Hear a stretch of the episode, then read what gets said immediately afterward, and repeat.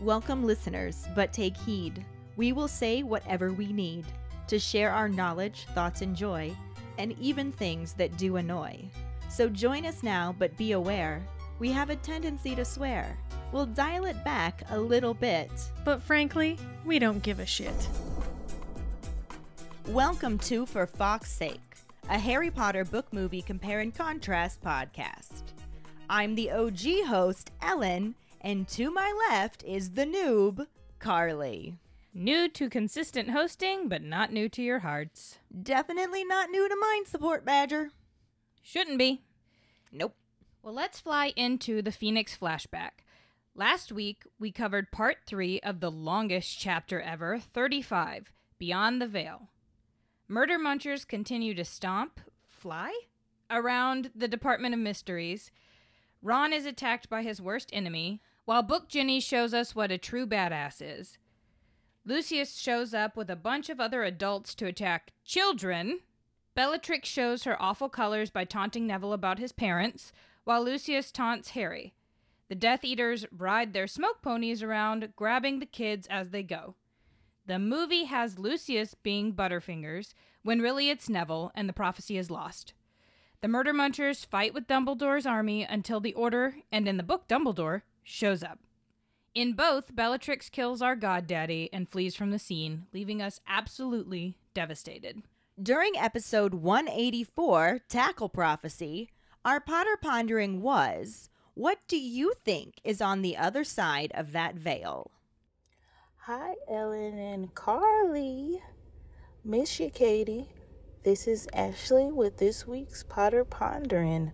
What do I think is behind the veil that snatched my boy Sirius?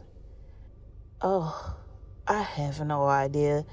And as a child, while reading this, that pondered me quite a lot because I was very attached to Sirius as a character. Although Harry wasn't my favorite character because I was a kid and the book is written from his perspective, what he was emotional about, I was emotional about. So I was mad Harry couldn't go live with Sirius because Harry needed to go live with Sirius. I was mad when Sirius didn't get his name cleared because Sirius was supposed to get his name cleared because he didn't do shit, and that pissed Harry off, and it pissed me off too because I was a kid and very impressionable. So I was really distraught by his death as a child. It pissed me off. I really wanted to know what was behind that veil, and I had no fucking idea. Uh, just throwing some theories out there. Obviously, death, hell, or something. I don't know. I really don't know. I'm very interested in hearing everyone else's thoughts on this. G'day, guys. It's Jackson bringing in my Potter pondering for this week. What do I think lies beyond the veil? Ooh, that really is an interesting one. Um, if I had to take a guess, I'd just say the next step, whatever that is. I mean, eh, I don't think it would be like Limbo, where Harry ended up in Deathly Hallows because he chose to die and he had a choice whether to go back. Sirius fell through the veil, which feels different to me. I feel like it just leads to whatever's next, whatever afterlife there is. So, yeah, it just feels like a one way ticket to whatever's next. That's all I can think of, really. Hi, this is Jessica calling in this week's Potter Pondering. What is on the other side of the veil? This is a tough one. If the veil is a manifestation of the barrier between life and death, then does that mean that afterlife is on the other side? Or some kind of purgatory? Does it base where you go on the person you are? Like, Sirius would have gone to some sort of heaven, while if douches passed through, he would go to like a, a hell. Is it just like a gateway that opened and never closed and it should have never been there? Because apparently the room was built around the archway. So, how long has it actually been there? I can't decide what might be on the other side. It's just like bringing up more questions of what exactly it is and how it works and why and where it came from that I can't even begin to process what the after effect of passing through it might be.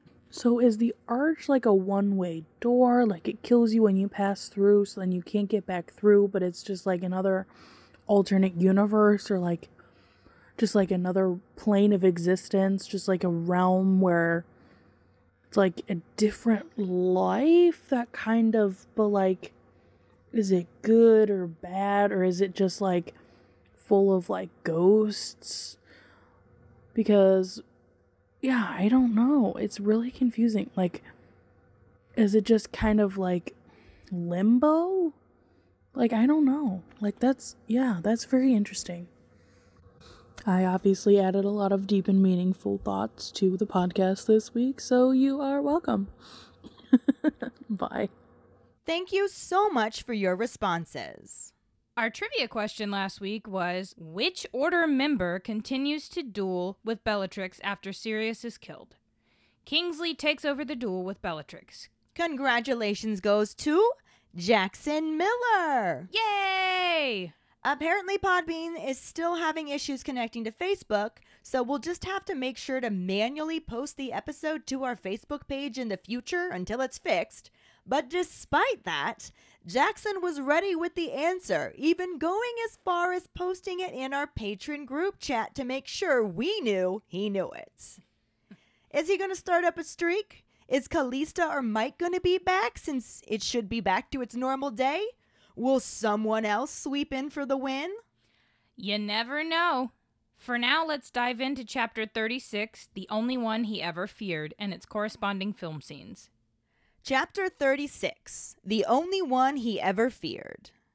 Harry yells his absolute denial that Sirius is gone and struggles with all his might against Lupin's grip. He's sure that Lupin just doesn't understand that people hide behind that curtain, and Sirius is also just hiding out of sight.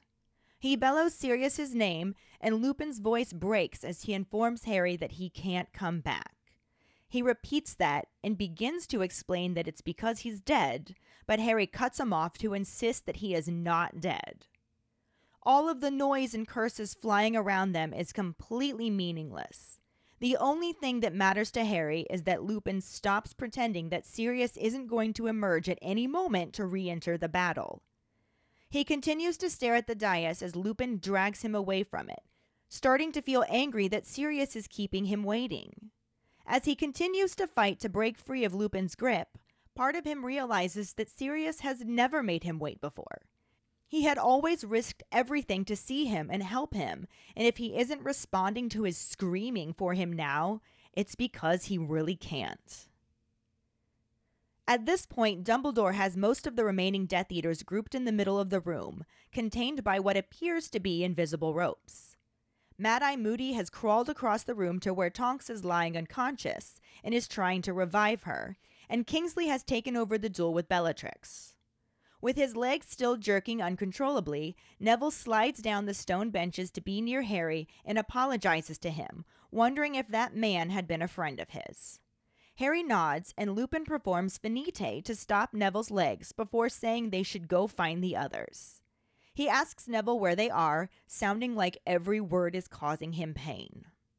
As Neville describes where they are and what happened to each of them, a loud bang and a yell comes from behind the dais.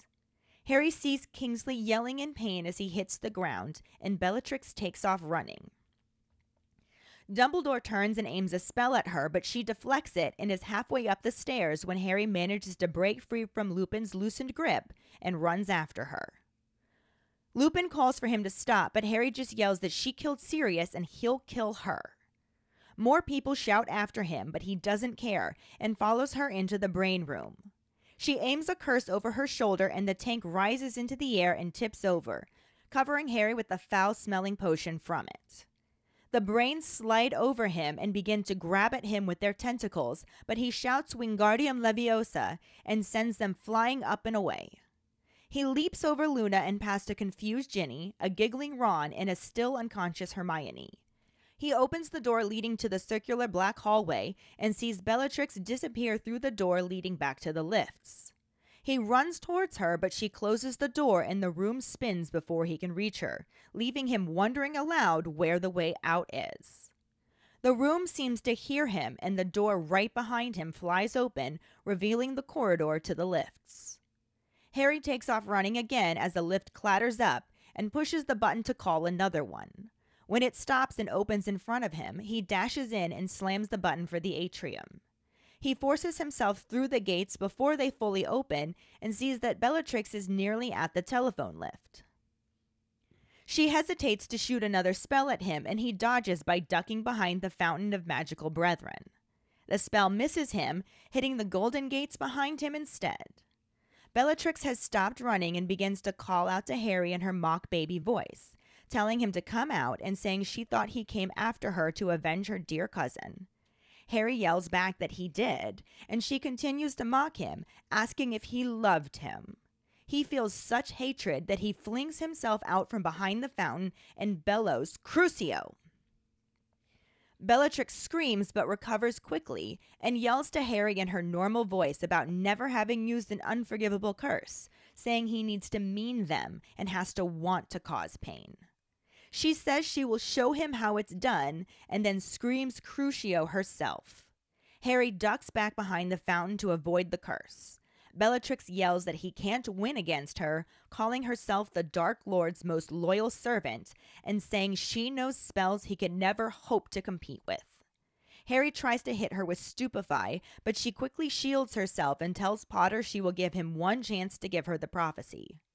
Harry retorts that she will have to kill him because it's gone. He feels a surge of fury separate from his own and a pain in his scar and informs Bellatrix that Voldemort knows it's gone and won't be happy with her. For the first time, there's fear in her voice as she asks what he means and calls him a liar when he explains that the prophecy broke when he was trying to get Neville up the steps. Bellatrix begins trying to summon the prophecy, and Harry laughs, knowing it will make her more angry, and tells her there's nothing to summon. She again calls him a liar, but also begins screaming and pleading with her master not to punish her. Harry closes his eyes against the pain in his scar and yells back that she shouldn't waste her breath since he can't hear her from there. But a high, cold voice responds, Can't I, Potter? He opens his eyes and sees Voldemort standing in front of him in the middle of the hall. He stares back at Harry, asking about the prophecy and then informing Bellatrix that Potter is not lying and that after months of preparation and effort, his Death Eaters have let Harry Potter thwart him again. Bellatrix sobs that she's sorry and didn't know since she was fighting the Animagus Black. She flings herself down at his feet and begins to warn him that Dumbledore is there, but instead Voldemort tells her to be quiet and attacks Harry with Avada Kedavra. Harry doesn't even have the opportunity to react, but the now headless golden wizard statue from the fountain springs to life and deflects the spell from Harry.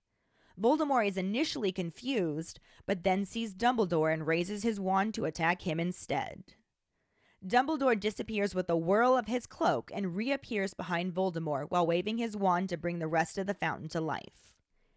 The witch statue charges towards Bellatrix and pins her to the floor, while the goblin and the house elf statues charge Voldemort, and the headless wizard backs Harry away from the fight. Dumbledore tells Voldemort that it was foolish of him to come there, calling him Tom, and informing him that the Aurors are on their way. Voldemort insists that by then he will be gone and Dumbledore will be dead, and sends another killing curse his way. Dumbledore flicks his wand to create an incredibly powerful shield and deflects the curse with a gong like sound. Voldemort asks if he does not seek to kill him, and Dumbledore calmly reminds him that there are other ways of destroying a man and admits that merely taking his life would not be enough. Voldemort snarls back that there's nothing worse than death, but Dumbledore continues to move closer to him as he lightly disagrees. Harry wants to call out a warning, seeing the headmaster walk towards Voldemort undefended, but his headless guard keeps blocking every attempt to get from behind it. Dumbledore calls Voldemort's failure to understand that there are things much worse than death his greatest weakness, but the Dark Wizard cuts him off with another killing curse. The centaur statue gallops in front of it and takes the blast, shattering into hundreds of pieces. Before they even hit the floor, Dumbledore brandishes his wand to send a long, thin flame towards Voldemort. It wraps around him, and Harry thinks Dumbledore has won until the flame turns into a snake that immediately releases Voldemort and turns its sights on Dumbledore, ready to strike. Voldemort vanishes and reappears on the plinth where the statues once stood. Harry shouts for Dumbledore to look out as Voldemort shoots another killing curse at the old wizard and the snake strikes. This time, Fawkes swoops down and swallows the jet of green light whole, then bursts into flames and falls to the floor as a reborn baby phoenix. Simultaneously, Dumbledore uses his wand and sends the snake flying into the air, where it vanishes into a wisp of smoke, as well as causes the water in the fountain pool to rise and surround Voldemort. He appears to struggle for a few seconds, but then disappears. Bellatrix screams for her master, and Harry again tries to come out from behind the statue, but Dumbledore orders him to stay put, sounding frightened for the first time. Harry doesn't understand why until his scar explodes with pain and he feels he's in the clutches of a creature with red eyes, bound by pain with no escape. The creature speaks using Harry's own mouth and tells Dumbledore to kill him, saying if death is nothing, kill the boy. Harry is in such pain he wants to die and thinks that he'll be able to see Sirius again. The thought fills his heart with emotion, and all of a sudden the creature's coils loosen and the pain dissipates, leaving Harry lying face down on the floor, shivering. There are more voices in the hall now, and Dumbledore is leaning over him to check on him. Harry tells him he's all right and begins asking where Voldemort went and who all the people were. He looks around to see all the witches and wizards arriving through the emerald green flames that appeared in the fireplaces along one wall and sees a stunned looking Cornelius Fudge being led forward by the house elf and goblin statues. A man in scarlet robes shouts that he saw you know who grab a woman and disapparate, and Fudge stammers that he saw him too, gasping that it doesn't seem possible. Dumbledore requests that he proceed to the Department of Mysteries, where he will find several escaped Death Eaters contained in the Death Chamber. Fudge is shocked to see Dumbledore and clearly wants to shout for an Auror to seize him, but the headmaster thunders that he will fight his men and win again. But also points out that Cornelius just saw proof that he's been telling the truth for a year. Lord Voldemort has returned, and it's time he listened to sense. Fudge blusters before agreeing to send Aurors to the Department of Mystery, then demands Dumbledore tell him exactly what happened. Dumbledore agrees to, but only after he sends Harry back to Hogwarts. Fudge is now shocked to learn that Harry is there, and Dumbledore repeats that he will fill him in after Harry is back at school. He then points his wand at the golden wizard head and mutters Portus. Fudge begins to protest that Dumbledore doesn't have the authorization to make that portkey, but trails off as Dumbledore surveys him over his spectacles and informs the minister that he will give the order to remove Dolores Umbridge from Hogwarts and tell his Aurors to stop searching for his care of magical creatures teacher. He glances at his watch and tells him that he will give him a half hour of his time to cover the important parts of what happened there. Then, after that, he needs to return to his school saying that if he needs more help, letters addressed to the headmaster will find him at Hogwarts. Fudge stammers again, but Dumbledore simply turns to Harry and instructs him to take the portkey and says he will see him in half an hour. He counts to three, and Harry feels the familiar sensation of a hook jerking from behind his navel and leaves the atrium in a whirlwind of color and sound. The movie starts as Bellatrix gives a low, evil laugh and stares down Harry, who is looking up at her as he struggles in Lupin's grasp. She begins to back away, then turns and makes a run for it, and Harry breaks free and takes off after her. As he chases her through the atrium, she calls back to him in a sing songy voice that she killed Sirius Black and cackles. Harry hits her with Crucio and knocks her to the ground.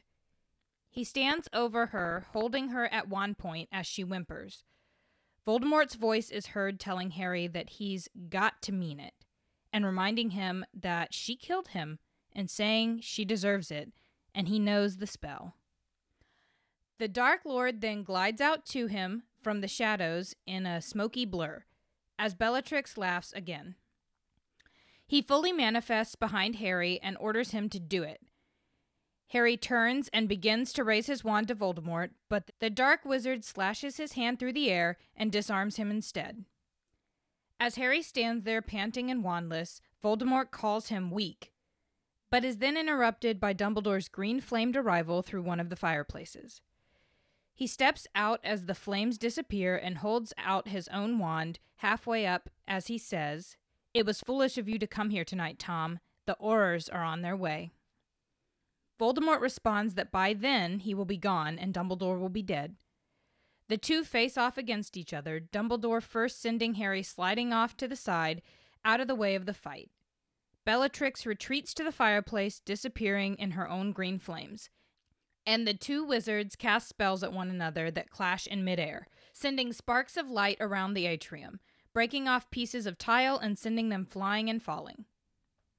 Harry covers his head as debris falls around him, and Dumbledore and Voldemort continue to hold their clashing red and green lights. Voldemort then pulls up his wand and catches a ball of green light, breathing on it to turn it into fire, and laughing as it turns into a giant fire snake. Dumbledore looks up at it as he takes a step back and brandishes his wand to send the fire back towards Voldemort, before then summoning the water from the fountain pool to encase the dark wizard in a globe of liquid. Harry stands and moves behind Dumbledore, readying his own wand, but the headmaster sends him back to the ground safely behind him again. Voldemort breaks out of the water globe with a splash and begins emitting a black aura of magic towards Dumbledore. Before screaming and spreading his arms wide, sending a burst of power that knocks him over and shatters all the glass in the atrium, which shreds the giant banner of Cornelius Fudge. Just as the glass hits the ground, Voldemort raises his wand above his head in both hands and sends it flying towards Dumbledore and Harry. Dumbledore raises a shield that turns the glass into sand, leaving them unharmed. As they both get to their feet, Voldemort watches in disappointment before disappearing in a cloud of sand that falls to the floor and rustles towards Harry, who gasps and falls to the ground in pain. Dumbledore turns to look at Harry, who speaks to him in Voldemort's voice, informing him that he's lost. Harry then sees flashes of his traumatic memories the death of his mother, Sirius, and Cedric as Harry continues to struggle, Dumbledore softly says his name, but he keeps seeing flashes of Mr. Weasley's attack and Voldemort's influence over his emotions and dreams. Dumbledore leans over him and calmly tells him that it isn't how they are alike, it's how they're not. Harry arches up off the floor before falling back down in pain, looking off towards the side of the atrium where Ron and Hermione come running in, closely followed by Ginny, Luna, and Neville. They watch their friend writhe in pain as he looks back at them and calms some, seeing more flashes of memories, this time happy ones. Hermione hugging him, seeing his parents in the mirror of Erised, hugging Sirius, and laughing with his best friends. He manages to say that Voldemort is the weak one, who will never know love and friendship. As he tells the Dark Lord he feels sorry for him, he is hit with more flashes of memories as Voldemort leaves his body, but leans over him to inform him that he is a fool and will lose everything. Before he can do anything else, witches and wizards begin appearing through the green flamed fireplaces, and Cornelius Fudge gets a good glimpse of the Dark Lord before he disappears in another smoky cloud. The minister is shocked to see that Voldemort is back, and he, Percy Weasley, and all the other Aurors, as well as Harry's friends, all slowly approach Dumbledore, who is supporting Harry on the ground. This image transitions to a picture in the Daily Prophet with the headline declaring Dumbledore and Potter vindicated, before spiraling to another article about the minister's resignation through several other articles before showing another one about Umbridge being suspended pending an investigation. Then more articles before hesitating on a headline about he who must not be named returning. And finally, one about Hogwarts headmaster being reinstated, including a picture of Hogwarts, which the camera zooms in on. So there are parts in this that they did word for word and kind of similar. They really did, but there's also a lot that they left out. I know. it's kind of crazy. Even the way that they transitioned into Harry running after Bellatrix was different. Yeah. Because in the book, they had him still going through the whole denial that Sirius was even dead and fighting Lupin. And he's kind of ignoring everything else that's happening around him, but it also mentions what's happening around him because Dumbledore is in this scene. He's not in the movie, but in the book he is. And he's gathered up all of the remaining murder munchers with the exception of Bellatrix, who is now dueling Kingsley. And that was our trivia question. Yeah, so yay. Good job, Jackson. Good job, Jackson. While this is all going on, Neville, despite his tap dancing legs, manages to scoot his way down to him on the steps and apologizes. And he's just like, I'm sorry, was that man a friend of yours? Which just really, like, Neville showed up to save this dude, not even knowing that this is Harry's godfather. I don't think Harry explained to them, Ginny, Luna, and Neville, why he wanted to go to the ministry. Ginny knew. Ginny knew knows because she knows Sirius, but the other two still think that Sirius Black is a convicted murderer Well, Luna thinks Luna he's thinks a he's- rock star. from a band. But, you know, so They're all for saving him, though. Yeah, They have no idea, and that's just amazing. I think this really shows Neville's compassionate side because he's really like, he's there for Harry. yeah. He doesn't know why they're going to the ministry. He's just like, I'm going to go with you because I'm going to make sure you're safe. And he's so sweet. And you know what? There was that moment in one of the books. I don't remember which one off the top of my head, but he made a comment about how he should have been in Hufflepuff. And maybe he should have been for this moment because this really shows his loyalty. But I mean that as a compliment and not Neville talking down on himself. Absolutely. And Neville did not mean it as a compliment to himself. No, he didn't. But I think it also shows his bravery that he's willing to go oh, with absolutely. Harry. No, undoubtedly, Neville proves he's Gryffindor. This absolutely proves it. I mean, we don't really get Neville's Gryffindor until he pulls the sword out of the hat, but We'll get there. we'll get there. It's just so sweet, and I love it. And it makes me sad that it wasn't something included in the movie, but they also took a lot away from Harry's friends. We also find out that Tonks is unconscious, and Mad Eye literally had to crawl across the room to try and help her. Which is super sweet. I know. She's his protege. And then Lupin addresses Harry and Neville. He does finite, like you said, it needed to happen. He does it, gets Neville's legs to stop moving of their own accord, and then starts talking to him about finding their friends and where they are. And Neville's telling him all about what happened. And they get distracted by a yell of pain coming from Kingsley, who has been overtaken but thankfully not killed by Bellatrix. And this is when she takes off running. It's not immediate like they show us in the movie scene. Last week we talked about how she killed Sirius and bolted. I think in the movie they made it more pointed like Harry realized right away. There was no if, ands, or buts if Sirius was dead or not. Well, yeah, I mean the way he floated up ghostly like into the curtain. There wasn't that room left for what just happened. No, the curtains were more transparent and Yeah. flowy in this, so it wasn't like he fell behind black curtains and could very easily be on the other side. It was exactly. It was more apparent. Yes. And then, like I was saying, Dumbledore is actually in this scene. So he tries to stop Bellatrix from getting away, but she deflects his spell and makes it halfway up the stairs. And this is when Harry manages to break free from Lupin's grip because, unfortunately, in everything and Dumbledore showing up, he's kind of loosened it. So Harry gets away and starts sprinting up the stairs after her. And Lupin's trying to tell him to stop, but Harry's just like, no, she killed Sirius. I'll kill her. Which, I mean, I get it. Caps lock Harry, I do, but this is not smart. I listen to the books frequently and I always forget some of these details because, you know, you half listen Right. sometimes after you've listened to them a thousand times. But I forget these small details like that Kingsley was fighting Bellatrix and she Yeah. didn't leave right away. No, it's amazing how a lot of these times they just don't even process for you until you start looking at it as closely as we do comparing the two. But another thing we didn't get in the movie was that it sort of just time jumped, which we'll get to, but he just runs after Bellatrix and then they're in the atrium. the book shows us that he has to run past his friends and kind of like jump over them. And Ginny's like, What the fuck's going on, Harry? And Hermione's still unconscious, and Ron's giggling because of the brains. And Bellatrix actually sends a spell to break the tank of brains. And they like spill all over Harry and start to grab at him, but he's quick and uses Wingardium Leviosa to get them up in the air and off of him and just keeps on running but she has enough of a head start that she's in that round room with the moving doors before Harry can get into it and she's through another door and closing it and the room starts spinning. So now he doesn't even know which door is the way out.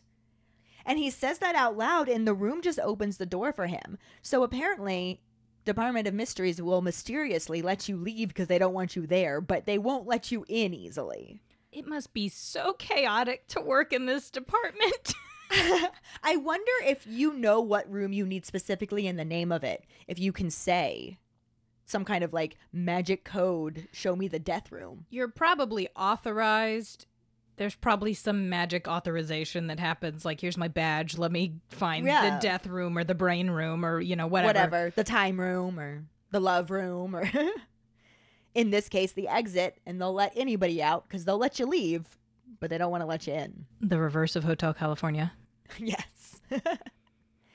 but by the time he gets through this door that opens on its own for him when he asks, Bellatrix is already getting on a lift. So he has to sprint to the lifts. It's closing, it's going up. He has to push the button to wait for another one, which thankfully, with everybody else having just come down, I imagine there's several already down there. But he gets in, rides it up to the atrium level, and once it stops and the gates start to open, he's squeezing his way through them before they even open all of the way. And she's already practically at the lift to get out. So this is making me think he used Wingardium Leviosa on the brains to hold them in place above him. And in Hogwarts Legacy, you're sh- like constantly shooting at enemies to float them up so they stay where you can attack them more. Harry, we need some dueling practice. Yeah. We don't get any of those details in the movie, but otherwise, the same thing does happen. Harry chases Bellatrash from the dais room. As he runs after her, she teases that I killed Sirius Black because she's Trash. trash. Yeah. Yeah, she doesn't mock him like that in the book, but I'm not upset about it.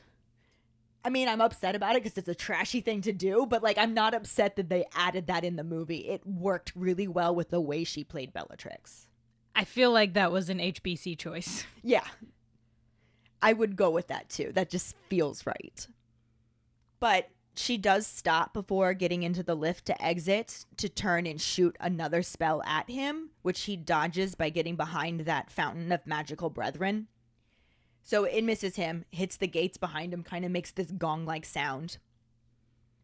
And now, because he's there, and it's just the two of them, and she's fully confident that she can overpower this child, An adult. yes, she decides to stop running and start mocking him now. Not the same I killed Sirius Black, but this is that mock baby voice that she loves to use, and they did kind of utilize that in the movie as well, saying to come out. I thought you came after me to avenge my dear cousin. And just ew. Harry tells her that he did. And she's just like, Oh, did you love him? Okay, but does she use that voice with Delphi? Interesting. We can talk about timeline when we'll we get, there. We'll get there. But this mocking voice that she's using on him makes him feel such a strong surge of hatred that he just jumps out from behind the fountain and tries to use Crucio on her. Which she screams, and I'm sure that it didn't feel good, but it's a very quick recovery and she returns to her normal voice. Still mocking him though, but to say, clearly you've never used an unforgivable curse before. You need to mean them. You have to want to cause pain. And then she offers to show him how it's done by giving him a, you know, live demonstration. like, let me do Crucio on you. I feel like she was also kind of surprised that he got anything out. And that scream that scream was probably surprise and also oh that hurt a little bit Yeah, probably. this kind of happens in the movie too but they do change how it occurs As she sings songs her taunt, Harry attacks her with Crucio. She falls to the floor and acts very nervous as Harry towers over her, which I hate. Yeah, it's definitely not how it happened in the book because she mocks him in the book. She's just like, ha ha ha, you're too weak to make me hurt for real. And I don't know if she's pretending, but they didn't do a good job playing that off. Like, she looks legitimately scared of Harry. Right. And she would never, ever be scared of Harry. No, I absolutely agree. And like I said, it's not how it happened in the book. But the camera spins around Harry, and there's a voiceover where we hear Voldemort, uh, not Bellatrix, Say say that that you. time. Okay. Just so it flows. Then, as the camera spins around Harry, there's a voiceover where we hear Voldemort, not Bellatrix, say that you have to mean it. yeah, that's definitely a change. It's not the worst change ever, but I kind of liked his entrance better in the book than here. Yeah, I think it probably was better in the book. I like the way that they did this for, I guess, time's sake, Yeah, but it flowed well. it did. At least tickled a similarity. Yes, very lightly similar. But the camera spins to the back of Harry's head, and we see the wisp of Voldemort appear. And he looks like he's gonna lick Harry, and it bothers me so much. I never saw that until you pointed it out. Now I can't unsee it. It's like the bat balls in the first In- movie. Yeah, but that Bat Balls was also my episode. Was it? yeah, it was. Bat balls. He does it a lot. They do a lot of tongue stuff with Voldemort, and I guess because he's supposed to be a snake, it's supposed to be like, eh, my yeah, sure. At least they didn't fork his tongue or something. At least creepy. they didn't fork his tongue. That's true. But Harry realizes that something's behind him and he turns around to see Voldemort in all his glory has fully appeared. He knocks Harry's wand out of his hand and Harry continues to hear Voldy's voice in his head calling him weak. Yeah, Voldemort, like I said, does not just show up yet in the book. He's got an entrance. It's like a mic drop moment. Well, he is the most overdramatic. Definitely. But like I said, Bellatrix does Crucio back on Harry because she's not lying on the ground scared of him. He ducks back behind the fountain again, avoids the curse. It ends up hitting the statue. I believe this is the one that knocks the head off of the wizard. And she's still in taunt mode. She's like, You can't win against me. I'm the Dark Lord's most loyal servant. She also mentions that she can do spells he could never hope to compete with. Definitely would not be lying on the floor looking scared. Bella is not in OT his most loyal servant. She might be his most loyal, but she is not his most loved. Like he doesn't love, but you know, he has like rankings. She's like maybe 5. Yeah.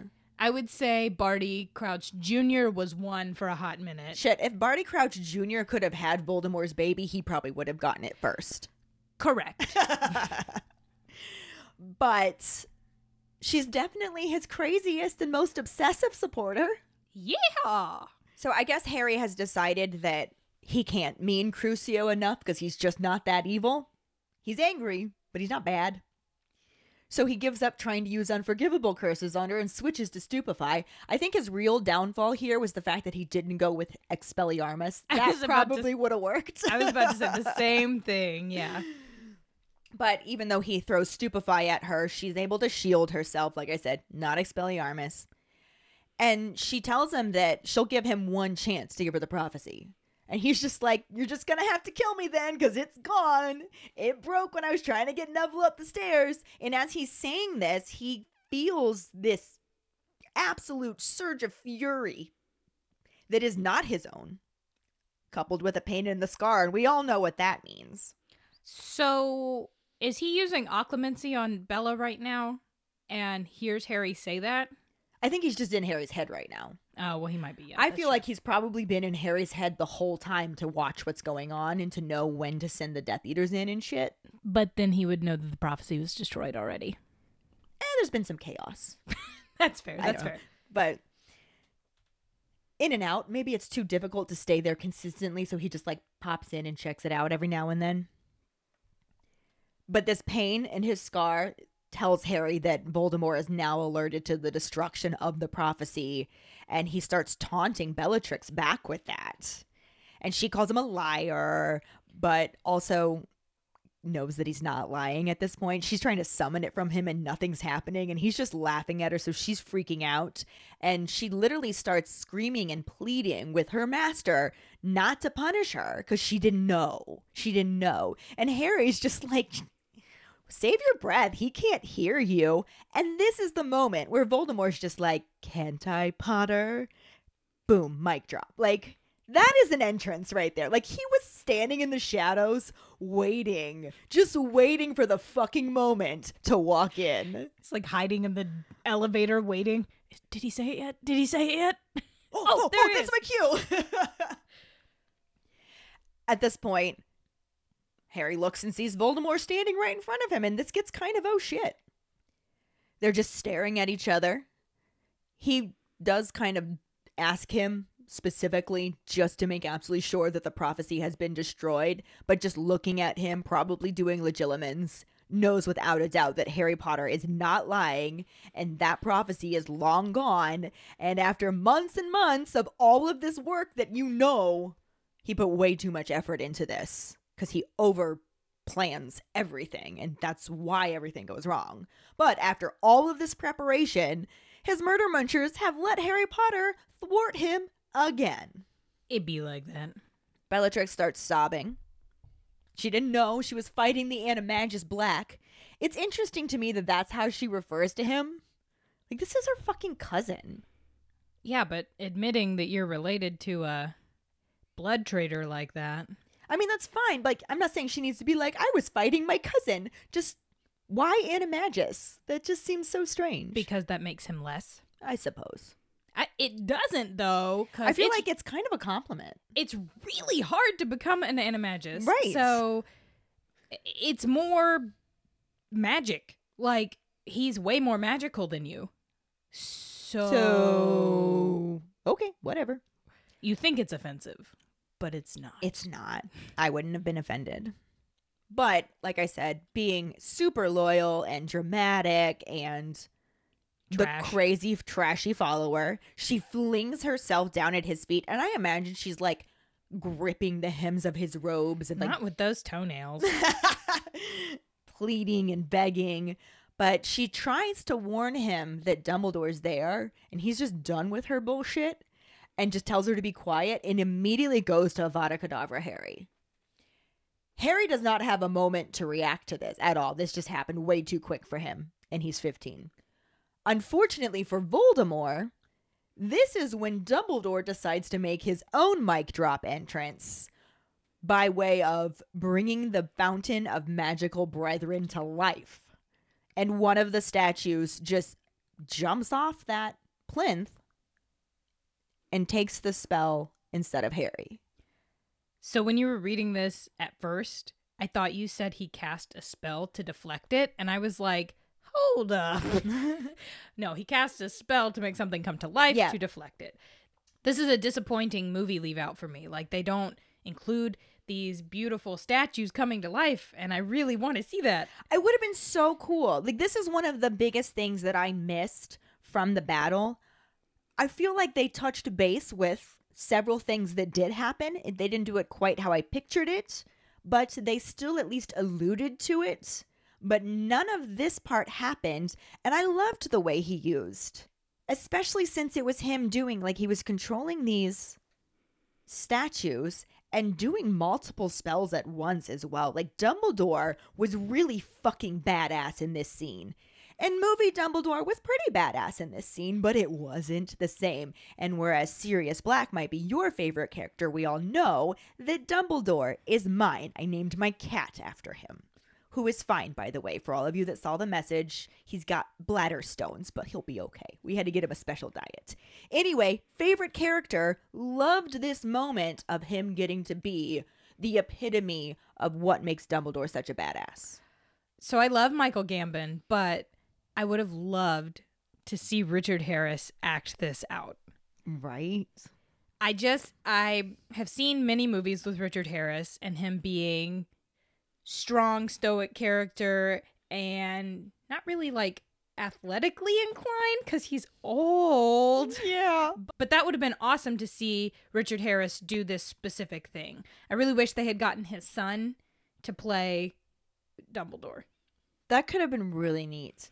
I don't dislike Michael Gambon. Neither do I. I, I really like him as Dumbledore. I just would have liked. I wouldn't go that far. Oh, okay. well, he's your favorite character, so. He was far too aggressive for the way that I view Dumbledore. You mean, Harry, did you put your name in the goblet of fire? That was definitely part of it, but there was just everything in the book talks about how he says it calmly, almost detachedly, very quietly. He was so subtle. So that when he had moments like this, it was intense. Whereas this entire fucking movie and the one before this, he was just yelling like all the fucking time. And that's just not right. And that might have been more the director's fault than Michael Gambon's fault, but it bothered me. Well, the way he was when he initially appeared in the third one, he was very calm. Michael Gambon played Dumbledore so chill. Because he was high. He came Yeah. across high. He was on his gilly weed. It's fine. Not that there's a problem with that. I did like him in the third movie a little bit more than fourth or fifth. The sixth one, he gets it back a little bit A little bit, but I have notes, so we'll get there. Anyway, Voldemort doesn't actually see Dumbledore. He just sees this golden statue take his spell in place of Harry and is kind of confused, but then sees Dumbledore and it's just like, oh fuck. And this is when shit really starts to go down. He points his wand towards him, but Dumbledore disappears in a whirl of his cloak and reappears behind Voldemort. And this is also in the same moment. He's like disappearing, reappearing, and causing the rest of the fountain to come to life. Is this just because Dumbledore is Dumbledore that he can disapparate and reapparate in the ministry? Or is security at the ministry so fucking lax that they just don't care if you apparate or disapparate in there? I wonder. I don't know if that was actually apparition either. Maybe he knows a loophole when you're in the same room. Well, Voldemort disapparates. That's true. They specifically say that with Bella. So just a thought. Maybe Voldemort did something to mess with it that let the- night so that his Death Eaters could get in or something. I don't know. Yeah, that's a good thought. I like that. It's also entirely possible that because they thought Voldemort was still gone, they didn't have as tightened security at this point, and the workers were just allowed to apparate into the atrium. Fudge is a putz. Well, yeah, there is that. Corny fudge. Anyway, like I said, the rest of the fountain is coming to life. So there's a witch statue that charges at Bellatrix, actually pins her down to the floor. There's a goblin and a house elf that start running towards Voldemort, and then that headless wizard that had been the one that blocked Avada Kedavra for Harry just backs him into the wall, like getting him away from the fight. I love this imagery because the creatures that Voldemort would deem not worthy are, the, ones, that attack charging him. I know yes. it's so great, and I have a feeling Dumbledore did that on purpose too. Yeah, in the sixth one, you know, he says that they wouldn't have thought that a house elf would be useful. Mhm. That's underestimating other magical creatures. and children, but yeah. This is one of my favorite Dumbledore lines. and I'm so glad that it made it into the movie. And I know we've had side conversations about this, but Dumbledore is just like, it was foolish of you to come here tonight, Tom. And I love it for this moment because of the situation. I think that using that as a tool, as we know, when Dumbledore's talking about Voldemort at any other moment, he does actually call him Voldemort. But when he's addressing him directly and challenging him, he takes his power away by being like, Yeah, you're Tom. He's still that 11 year old boy that he Yeah. met at the orphanage. He's like, I'm going to remind you that I'm older than you. I'm more powerful than you. You're scared of me. And he does it so subtly. They say Dumbledore's the only one he ever feared. That's literally the title of the chapter. I am thinking of this from a teacher student perspective, though. I know you love Dumbledore, but this seems like a, to me, a teacher using their position above a student. To be fair, he is no longer a student. That's fair. And like I said, he does refer to him as Voldemort every other time he talks about him. Yeah, I mean, I like Dumbledore. I do agree with a lot of the fan theories that he was manipulative and stuff like that, but Oh. um Oh, I don't think that's a fan theory at all. I think that he manipulated situations to get the best outcome possible. And it's a lot of power for one person to have, but I think, all things considered, he was a good person to have it because he was willing to sacrifice everything for himself, too. It's not like he was just asking that of other people. He was leading by example as well. And that's why he had so many people that were loyal to him. Didn't mean he didn't make mistakes, didn't mean he didn't mess up and do things that were kind of questionable, but in the end, it genuinely was all for the greater good, and it wouldn't have worked out if he hadn't have done it. Favorite character? I'm saying yikes thinking about when Dumbledore and Grindelwald were in their crazy weird thing, their Which was for the greater good. for the greater good. And I think about that every time somebody says that. I'm like, is it for the greater good though? Is it? I don't know that that was then. I think that he was young, his brain wasn't fully developed. He had a lot of ideals. He was really focused on getting to live his own life and having his sister not have to live hidden. So his motivation was skewed then, but I think he learned so much from that. And I also think that Grindelwald was the one who perverted for the greater good. That's fair. Because that was Grindelwald's slogan Yeah. up until he went to his scary place. So, like I said, in this moment, I love that he calls him Tom, and I'm really glad the movie included it. But because he does, he's. It was foolish of you to come here tonight, Tom. The Aurors are on their way. And Voldemort's just super cocky and like, yeah, and by then I'll be gone and you'll be dead. And then fires another killing curse at him. Always his downfall. But this is where the movie gives Dumbledore his grand entrance. So instead of Voldemort being the Boom, mic drop. mic dropper, it's more Dumbledore, which magical theater should exist. Oh, yeah. It's probably great. But Dumbledore's grand entrance is like a phoenix coming from the green flames of the Ministry's Floo network. He appears. He says it was foolish of you to come here tonight, Tom. So glad they included that.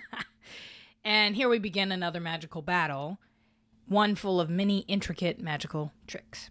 So, shooting left, right, center, very similar to the way it's described in the book that things are popping off walls and all that stuff is happening. But as they begin to fight, Bellatrix seeps back into one of the fireplaces and dips faster than a Dairy Queen ice cream cone. Harry backs up against the wall to watch Voldemort and Dumbledore duel. So he backs up against the wall. He is not backed up against the wall because no statues come to life.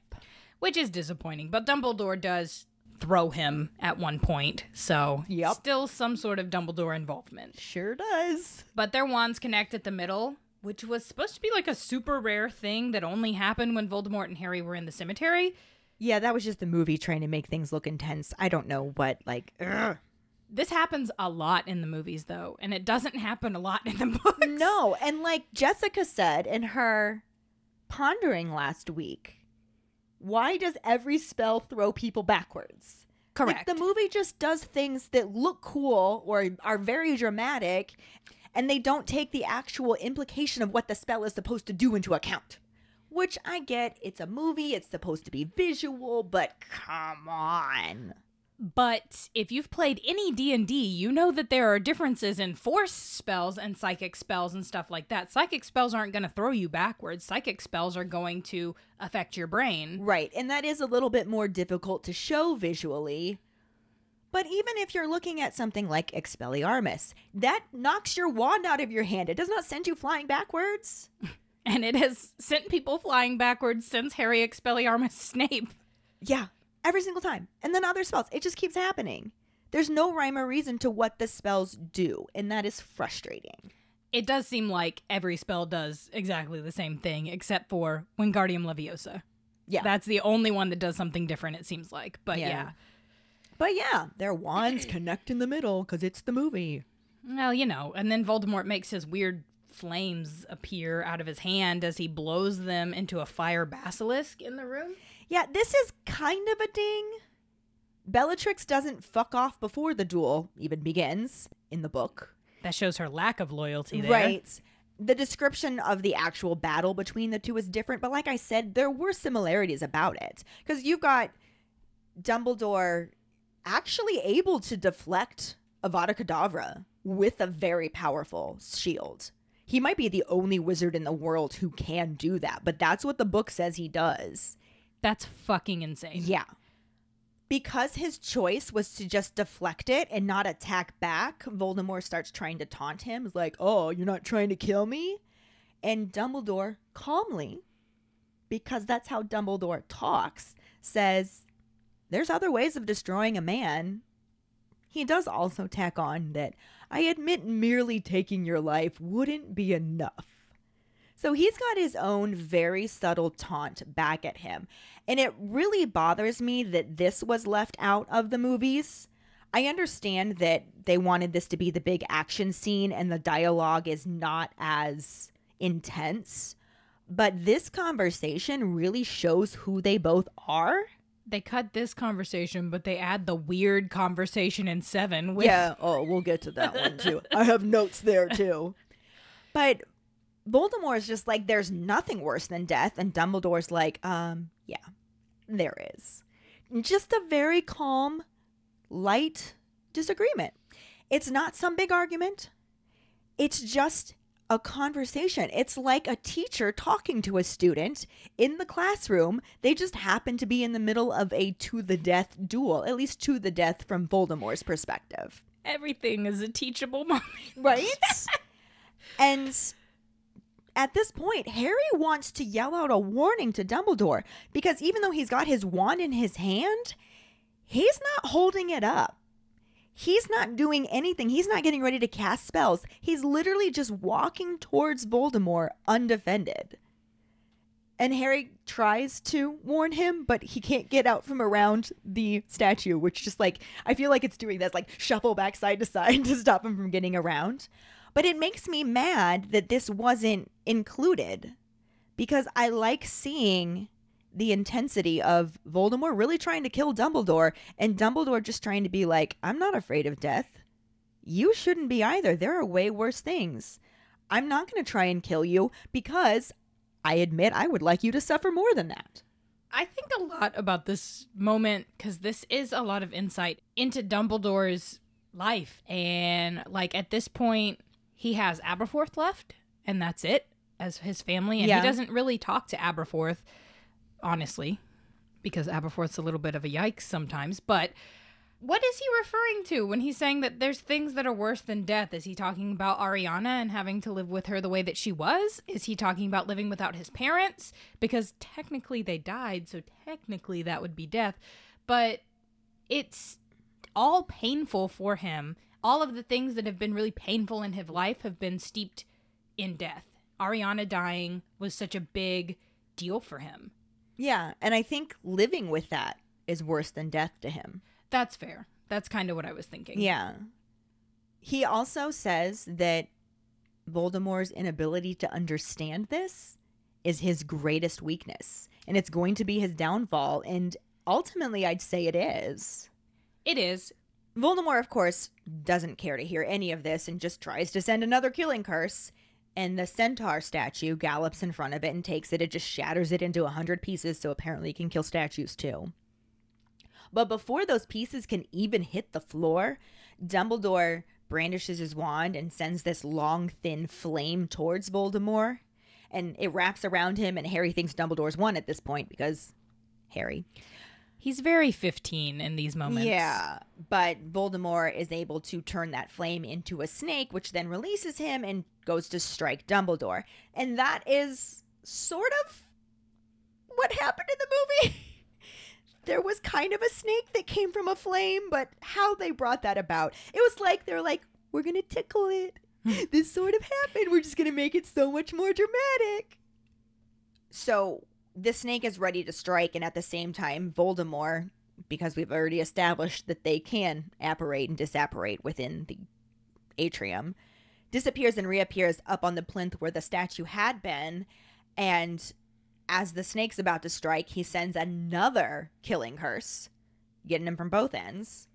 And while Dumbledore deals with the snake, Fawkes swoops down and just eats the jet of green light, which of course kills the phoenix instantly, but it's a phoenix, so it actually turns back into the baby phoenix before it even hits the ground. It just bursts into flames and hits the ground as the reborn baby phoenix. And I love Fawkes so much. Obviously. It's our podcast name. For fuck's sake. I imagine that's what Voldemort said at this point. For fuck's sake. 100% already making dad jokes. But then, like I was saying, while Fawkes was dealing with the killing curse, Voldemort turns the snake into a wisp of smoke and at the same time causes the water from the fountain to rise and just sort of globe itself around Voldemort. So it's completely probably suffocating him almost. I don't know if Voldemort knows a spell to breathe underwater. It wouldn't He's surprise me if drowning, he yeah. did, but he is trapped in this ball of water and seems to be struggling for a little bit, but then manages to just disappear right out of it. Bellatrix sees this happen and probably panics because she starts screaming for him. And Harry thinks it's all safe now and tries to come out from behind the statue again, but Dumbledore tells him, like, no, stay there. And at this moment, he actually sounds scared. This is the first time we get anything out of Dumbledore's voice that is not a calm, teachable moment type situation. He is have I guarantee he's having flashbacks to his duel with Grindelwald. Probably. Harry doesn't understand why he's scared, but that could be it. And then his scar explodes with pain. So I think this could also have been Dumbledore's fear. I think he says later on, we'll talk about that next week, that he suspected this could happen. So I think he was starting to be concerned that this was the route he was going to go when he realized he wasn't going to be able to defeat Dumbledore that way and just full on possesses Harry. And the way that the book describes it, I don't know how they would have actually portrayed that visually, but I think the book made it sound scarier because it described it as Harry feeling like he's in the clutches of a creature with red eyes. Assume a snake. Yeah, it sounded creepy.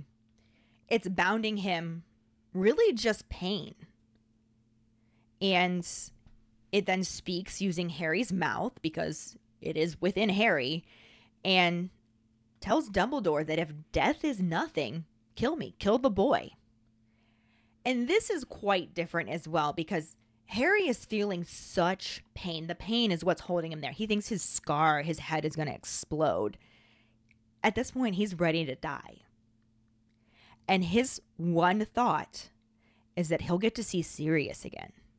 That makes me so sad. I know that that's what you know people think about when they're going to die for, you know, whatever reasons. People think I'll get to see my loved ones again and Harry has not had any loved ones really and the ones that he does have they keep dying. Yeah, and I'm sure that you know, like it'd be nice to see his parents too. But Sirius is, immediate in his mind. yeah, the fresh death. Plus, he actually had a relationship with Sirius, and he never got to have that with his parents.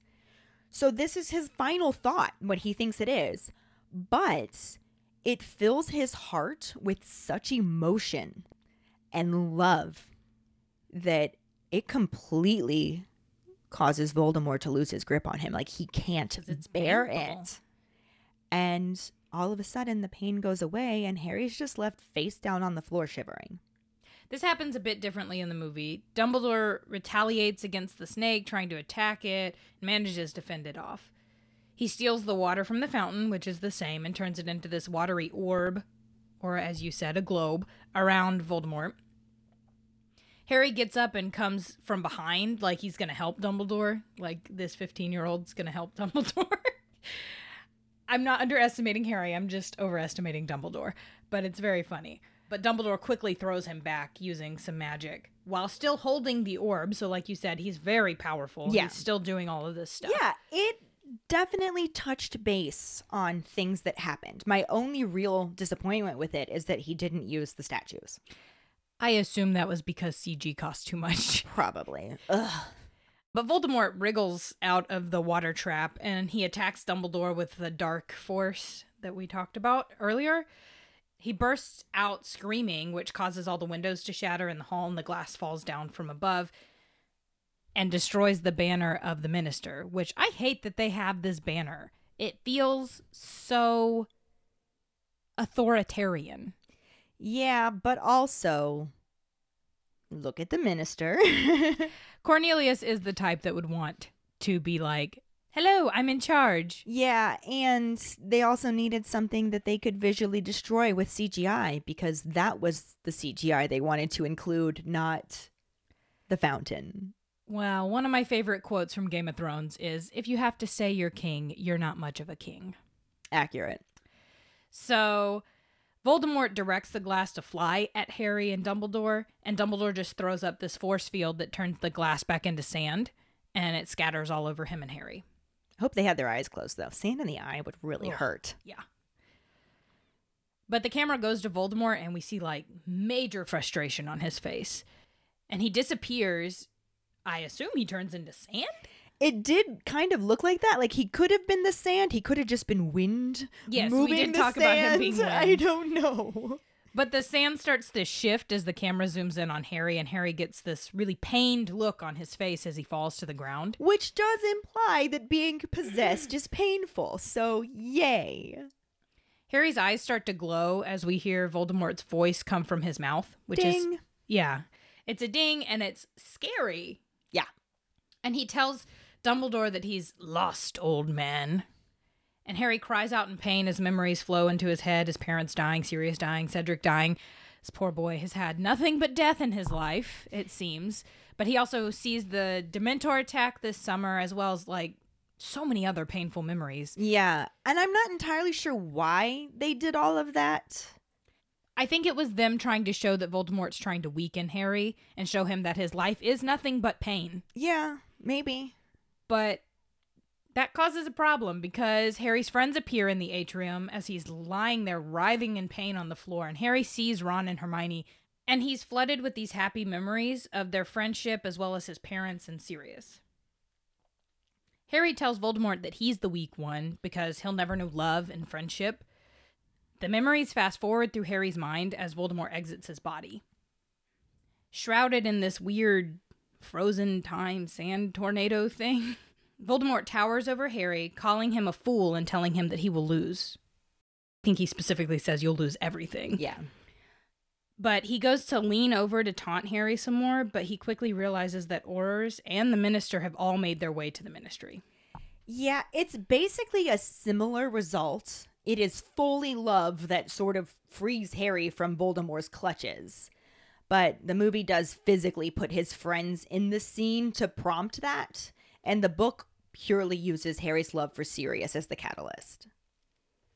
It's also more ethereal, and I know that again that's difficult to portray visually, but it's no like Voldemort leaning over Harry, taunting him after the fact. He's forced out by that love and is basically gone. He briefly reappears to grab Bellatrix, but in the movie, she's already gone, so that doesn't happen. But then he's gone. And it's just a glimpse of him that they see because it does happen that way that this is the moment that everybody else shows up. There's a bunch of Aurors, there's a minister, and Dumbledore gets to Harry, leans over him to check on him, and Harry can hear all of these other voices being like, I saw him. You know who? He's there. He grabbed a woman and disapparated. And Fudge is just like, I saw him too, but it doesn't seem like it's possible because he's fucking corny Fudge. This instance where Voldemort disappears with Bellatrix is very interesting to me because he does not give two shits about anybody. So my query is were they already planning their baby time? Which, if you don't know, Voldemort and Bellatrix have a baby in Cursed Child. And she's the main character in Cursed Child, pretty much. Yeah.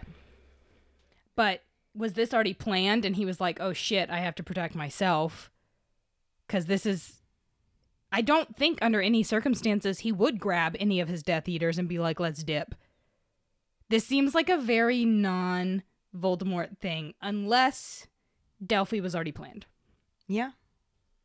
Theoretically, could have already been in existence. She could have been pregnant at this point. Timeline lines up with her technically having Delphi right before the Malfoy Manor scene, like maybe a few months before the Malfoy Manor scene in the seventh book, Which isn't quite the end of the year. Based on her age. So that's after the Easter holidays. yeah. I think It could line up. She could be pregnant maybe. right now. Maybe, or uh, they're trying. You, Ew. if you take that as canon, if you take that as canon, that's but a separate episode. the author does say it's canon. She does. and she made the world, so whatever.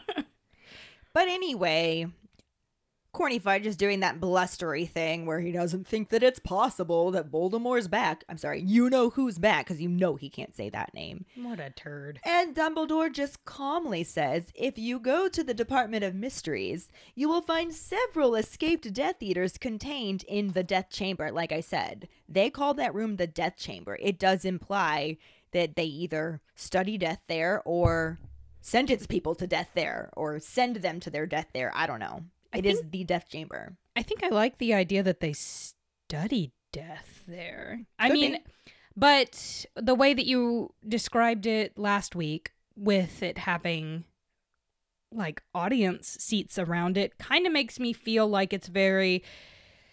I don't know if you get the reference, but Logan's Run is set in the future and they basically you have a gem in your hand and when your gem turns white it's your time you have to go and you have to die Huh. and instead of dying the main character logan is like deuce i'm not doing that and he leaves but that feels very logan's run like Yeah. let's have this ceremony and we just kill off some folks or Could be.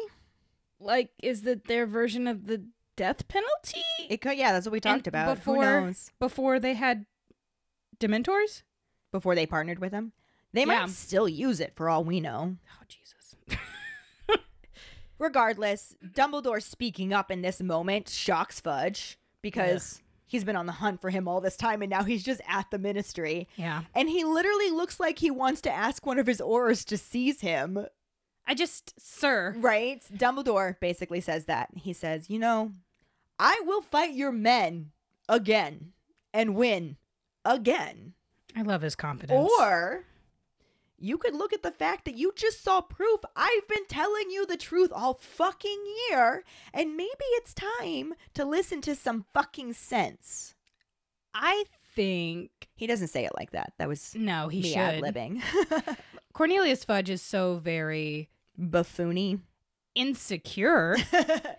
like he knows that everybody wants Dumbledore to be the minister, and he cannot be like, "Well, I'm just going to do the best job that I can do for my people." He's got to be like, "Dumbledore's going to take my job." Dumbledore mm, doesn't Yeah. want your job. Dumbledore could have had your job if he wanted your job. Exactly. Bleh. Regardless, Corny Fudge does that blustery thing again and then eventually agrees to send the Aurors to the Department of Mystery, but then wants to know what the hell happened, which is a fair question. It is. And Dumbledore's like, I'll tell you, but I gotta get Harry back to Hogwarts first. And now Fudge is just like, what the fuck? Harry's here too? Like, what is happening tonight? And Dumbledore's just like, again, I'll tell you when Harry's back at school.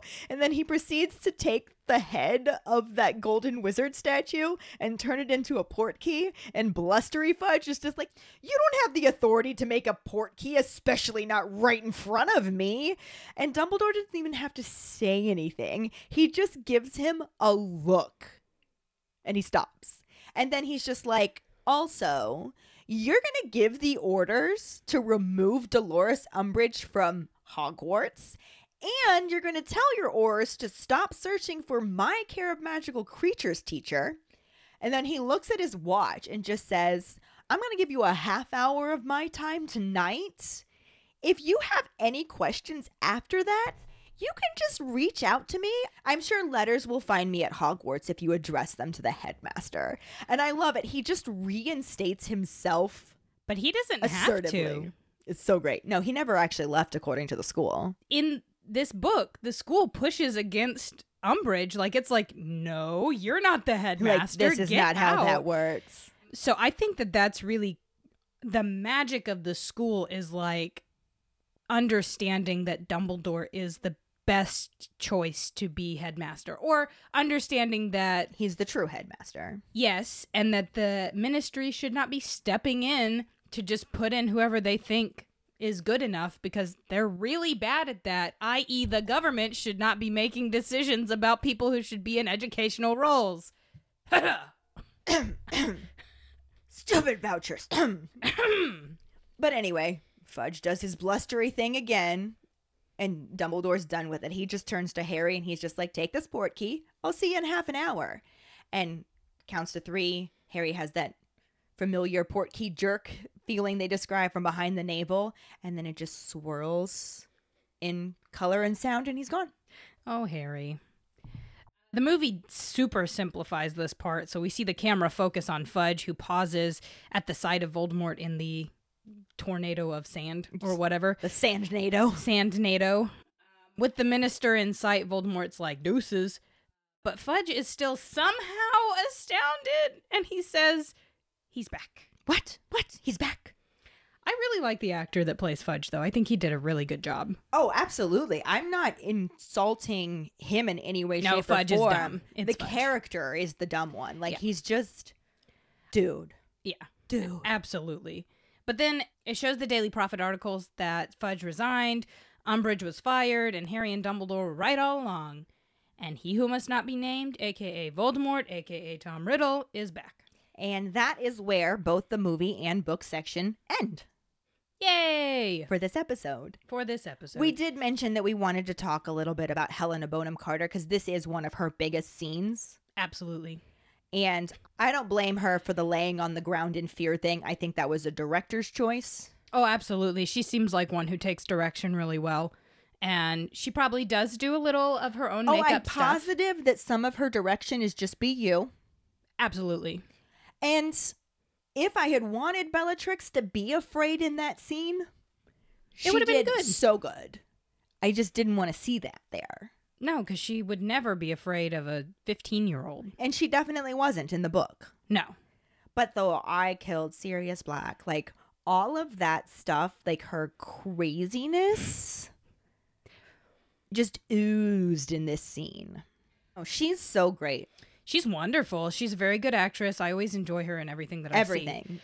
And It's a nice wide variety too. oh yeah, I shared a picture of a young Helena Bonham Carter to our Facebook page that said that she could have played a perfect Hermione Granger as a young Oh. girl. That hair. She was still too pretty. Not that Hermione isn't pretty, but I really wanted to see the buck teeth and I wanted to see the awkwardness and super frizzy hair. I do appreciate that you see Hermione's growth in the books. You see her start this really awkward, socially anxious 11 year old who starts at Hogwarts, and then by four, when she's going out with a famous Quidditch Quidditch player. player, yeah. she's like, I'm hot. Yep. All yep. right. Okay. yeah, she has a lot of growth. But Helena Bonham Carter in this entire series is perfect. And I also love how Tom Felton was like, everybody was saying how they had a crush on Emma. And then it got to Tom Felton and he was like, uh, I had a crush on Helena Bonham Carter. Well, so did Daniel Radcliffe. he said that in the 20th anniversary Yeah. thing. And oh that's my so gosh, cute. I love it. But I kind of have a crush on her, so I get it. She's great. I think we can also mention, like, honorable mention. He didn't do any more than he normally does, but Ralph Fiennes as Voldemort. I just want to say that I'm disappointed they didn't give him the dialogue. The whole leaving out the duel is dual conversation is frustrating because we've had this conversation that they parallel that in the seventh one, but they also leave it out in the seventh one. In this scene between Dumbledore and Voldemort, this duel with that conversation when he's teaching and explaining and kind of belittling him. Dumbledore is kind Mm-hmm. of belittling Voldemort. which I think is why I kind of have a problem with it. But I also kind of love it because Voldemort's super evil. I mean, absolutely. As teachers, we have been there Yes. with that student that you're like, ha, but He is a grown man who's making super evil choices at this point. he's a grown man that's making childish choices, I guess is a really good way to put Yeah. it. Which I think is why Dumbledore has not let go of that teacher. He's like, I can show you the better way. He tries. He does. But in the seventh book, there is an absolute parallel of the way that Harry talks to Voldemort when they are in their final mm-hmm. duel, which we'll talk more about then. But the fact that they left that out really upsets me. And I want to know how you feel about it. So that's our Potter Pondering. How do you feel about the movie leaving out the dueling conversation between Dumbledore and Voldemort? Find the post on our Facebook page and share your thoughts. Or call us at 216 526 6792 and leave your responses a voicemail. Make sure you start off telling us your name and then go into your answer. Don't forget you can also stitch your response on TikTok. We really look forward to reading them, hearing them, and seeing them. As we mentioned last week, we are also doing a lot of changes and new stuff to our Patreon, including creating more Discord channels where our patrons can discuss the ponderings. So stay tuned for more information about that. We do have a sorting hat story this week from Carissa Rose, so yay! Yay! She writes, I never loved reading. It was a chore for me when I discovered Harry Potter at the Scholastic Book Fair during school.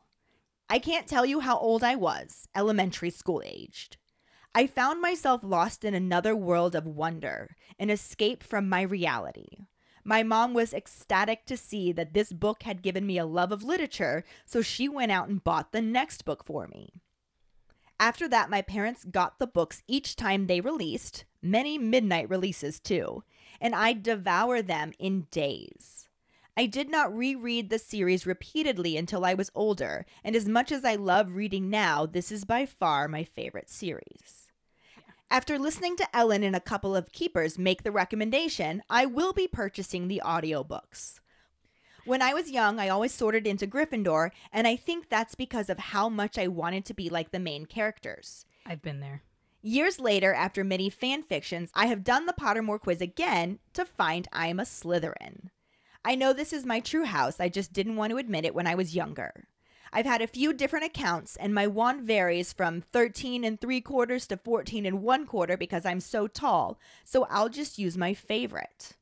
My wand is ash wood with a dragon heartstring core, 14 and 1 quarters, and unbending flexibility. My Patronus is a Mastiff. I wasn't very excited by this result, but after hearing all the different types, I will take it. I love that so much. Also, our wands are the same. Mine is Ashwood with dragon heartstrings. It's shorter than yours, though. You are not tall. I mean, you're tall, but you're not that tall. I'm not that tall. No. But yeah, thank you so much for sharing your sorting hat story with us, Carissa. Absolutely. Thank you. And if any other keepers want us to read their sorting hat stories, you can email them to us at forfawkessakepodcast at gmail.com or message them over social media. Let us know your house, Patronus, how you got into Harry Potter, and anything else you might want to share with us. This week, our trivia question is Which order member does Dumbledore say needs to spend more time at St. Mungo's? The first one who responds with a correct answer and the code word hashtag Mungo Madness will get a sticker. Another way to get a sticker is to rate and review us through iTunes. If you don't have an Apple account, then you can write us a recommendation on our Facebook page. Make sure to email us at forfawkessakepodcast at gmail.com to let us know you did, and we will get back to you to figure out which sticker you want and where to send it. Don't forget to find us and follow us on Facebook, Instagram, Threads, TikTok, and Twitter at FawkesSakePod. Following us on Podbean at fawkessakepod.podbean.com will get you the episode as early as possible and give you a leg up in answering the trivia question. You can also go to our website at forfawkessakepodcast.com to check out our For Fawkes' Sake and Harry Potter related merchandise for sale. Don't forget to subscribe to our YouTube channel where we post our weekly podcast episodes, cooking show episodes, vlogs, bloopers, and other random videos. We have a bit of a backlog on episodes, but we hope to get caught up this summer. If you would like to support us as a patron, you can sign up on patreon.com slash fawkessakepod. $2 and up a month will get you some awesome perks like for Fawkes' Sake swag, access to our Discord channel, chats, virtual hangouts, and more. And join us next week when we talk about the first half of chapter 37, the lost prophecy, and the extremely abbreviated corresponding film scenes. Thanks for listening. Hope you hear us again. I'm Karlee. I'm Ellen, and we are For Fawkes' sake.